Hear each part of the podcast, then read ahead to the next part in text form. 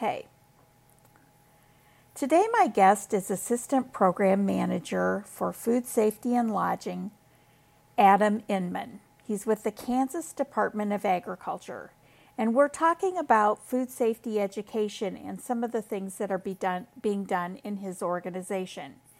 And Adam, I really appreciate you being with us today and look forward to hearing what you think about food safety and food safety education. I appreciate the opportunity. So let's talk about why you think food safety is important to begin with.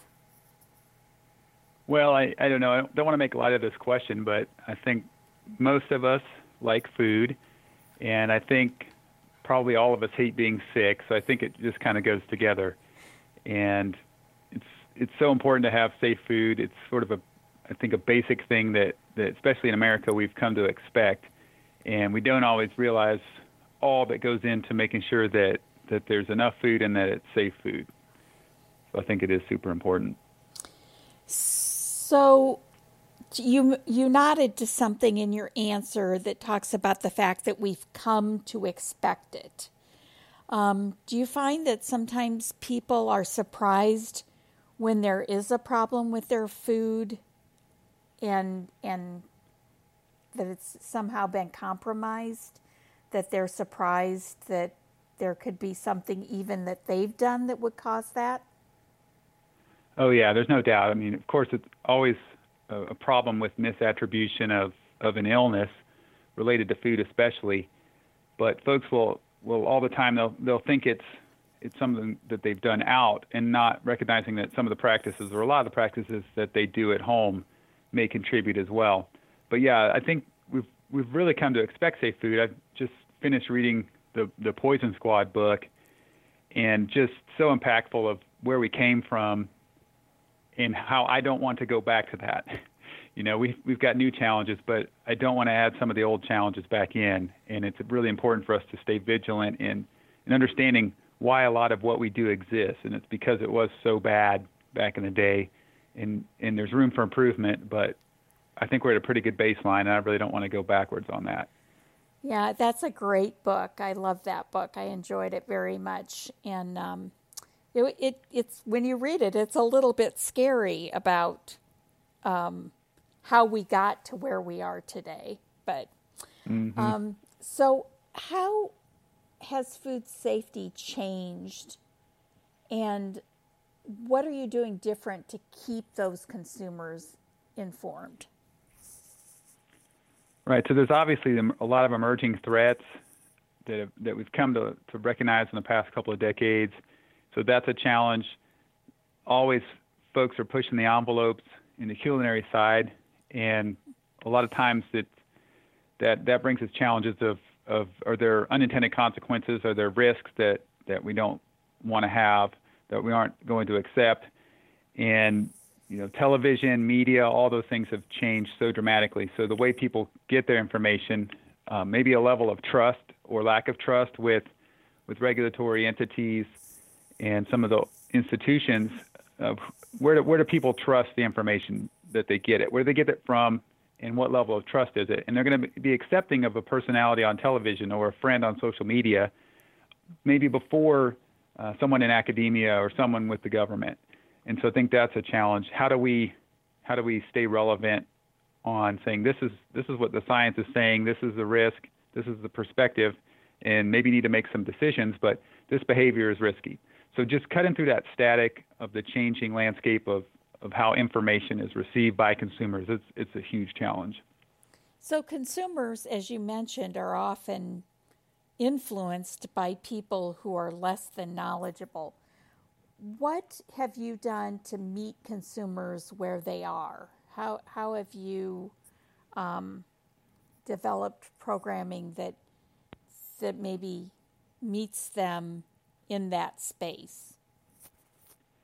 Well, one of the primary challenges that we're trying to address and that we're, we're we've been able to make some roads inroads with is language barriers and a lot of non non-native English yes. speakers or they don't speak any English.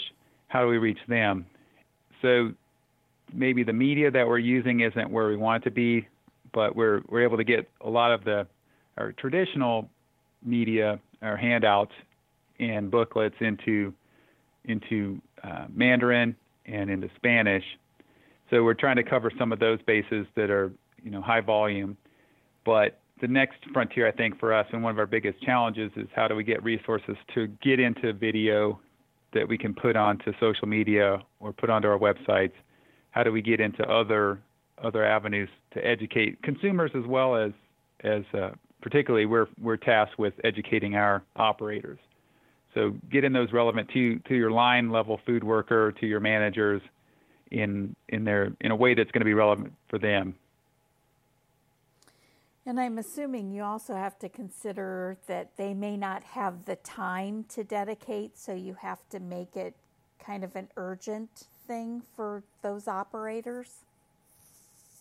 Right. I think it has to be just in time. It's got to be focused on what the issue is at hand, and it has to be in a in a format that they can digest. So chunks. And they, they talk about the changing attention span in humans lately, and they say what it's like less than eight seconds now. Yes. So trying to get cut through that all those barriers is is a big challenge, especially when you're talking about um, a, a government program and the resource it's resource at the level like we are you really have to be creative and try to, to carve out what you can and to leverage partnerships to try to meet those challenges.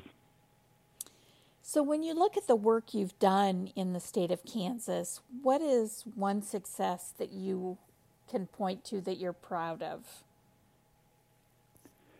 Well, you know, it's, it's funny. It, one of the things that that's hard to do is to, to celebrate your own successes because it just feels kind of our Kansas ethic of feels like you're bragging, and and so that's a challenge. But being able to to support some colleagues, um, Autumn Shook, I work with, uh, really taken on had a part opportunity to partner with with um, the Confucius Institute at Kansas State University and was able to leverage that to get our Mandarin translations for a lot of our materials.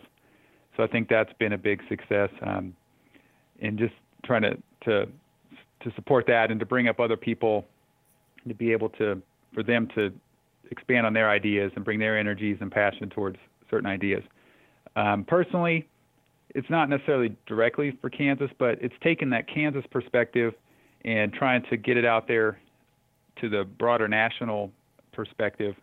And uh, submitting 15 issues to Conference for Food Protection over the years has been um, it's been I'm proud of that, taking that on. I had a few that were accepted readily, and that really felt good. And I've had some where it it really hurt to stand up there in front of the the council and and just get beaten up. But I think it it kept some conversations going or started some conversations, and I've learned a lot from that. And I think so that personally, that's been something I'm proud of is working with the conference for food protection and and trying to drive um, improvements as we all try to get better um, across the board there. Well, there is no such thing as really bragging because everybody who's listening is hoping they can learn from whatever worked for you or didn't work for you because they don't really want to make the same mistake, I think. And um, so when you have programs like your your translation program, and um, you're you're submitting topics, um, people have an opportunity to learn from you about how they might do it. So, when you talk about those things, what parts of that worked, and how did you? Um, what are some things you might tell people um, about your approach? Yeah, well, it's been said many times that failure is a great teacher. So, yes. I've had uh, I've had a lot of great teachers over the years, but no, so that's one of the, the things I think you can really learn from. So, for example, take the issues with Conference for Food Protection is really about reaching out to your colleagues and your peers and saying, "Hey, I have this issue. What do you guys think of it?" And being able to get that other perspective, folks that have great experience with the Conference for Food Protection, for example, can tell you about, well, here's here's some history on that that you might not be aware of, or here's how you might word it to get this thing, this desired outcome going. So really relying on your network, and I think that's a big big takeaway. As far as the language goes, that it just depends on your landscape at your jurisdiction or, or wherever you are. We've had to work through quite a few barriers to be able to get things translated, and you have to be careful that you don't say the wrong things in a translation. And like Google just came out with their advice: don't rely on Google Translate. Right. you know, if it's really important, and it's it says how do you find these these resources that are credible and you know make a good a good effort in improving things. And so reaching out across again with your network, with your people, making those connections. What what other jurisdiction has a resource that maybe will fit your need that you can just that you can borrow, beg or steal, and give credit where credit is due, but be able to use it for your purposes or at least build off of it and collaborate with folks. And um, it's kind of it's kind of cliche, but I think better together is a theme that I've really embraced. So it sounds to me like partnerships has been a real key for you. And were some of those partnerships kind of surprises where you found what you needed? Oh yeah, I mean, I think sometimes you you might have an interaction with a person and initially you feel that there's, you know, it just wasn't clicking, but then as you as you stay engaged with that and you end up building that connection, then it can be one of your strongest uh, resources. So yeah, just being open to to that relational aspect of, of it. I think the people's is so important. And it sounds to me like you've recognized that what may work somewhere else may not work in Kansas. We always say you're not in Kansas anymore as a joke, but um, you know that that you there are cultural differences even state state to state. Is that right? Well, there can be. You know that there's that that phrase that gets thrown about a lot of our national meetings of if you've seen one program, you've seen one program, but there's a lot of I think there's a lot of things that cut across the baseline. And so you might not be able to use the whole thing, but it's usually easier to to tweak something than to build it from scratch. So I always say you always have to see what's out there because it might just spark an idea or you might be able to to run with it, but it's it's probably going to be better than if you just stayed in your own little program area and went by herself.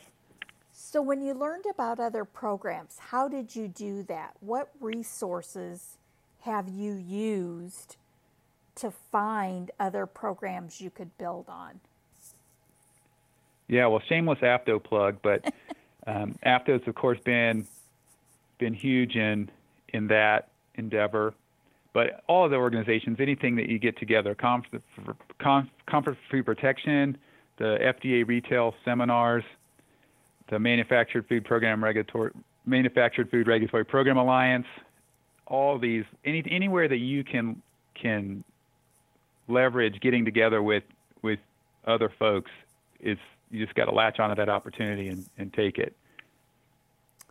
So, um, if you had a crystal ball, what would yours say about the future of food safety, especially in the area you serve? So one of the things we've been really chasing is is data, and I think in the next few years we're really going to see some big breakthroughs. If it's through the National Food Safety Data Exchange, if it's from some other things, uh, I know industries out there and just collecting just tons and tons of data. And if we're able to to really get that together with with folks who are able to put it in a format that we can use, I think we're going to see a lot of insights on how we can capture and really check some boxes on some big, big ticket items on foodborne illness. And that's ultimately going to lead to being able to resource inspectors and public health folks that are working on a day to day basis, going to resource them with really focused tools that are going to have a major impact on reducing foodborne illness burden. So I think data is going to be really big. Um, if it's blockchain with traceability, if it's just mining all the data that's out there from all the jurisdictions across the country at retail. I think that's going to be big, and I think um, that's going to be one one thing that's going to be super impactful. Also think we're going to see continued inroads on reaching consumers, kids as they grow up, you know, get get them on board with food safety, and being able to resource a, a bunch of other educational outlets to move the, the needle on food safety and actually make some big gains on it. So, is there anything I haven't asked you that you wished I had? Yeah, I think you, I, I wish you'd ask me if I have any music that's about to drop.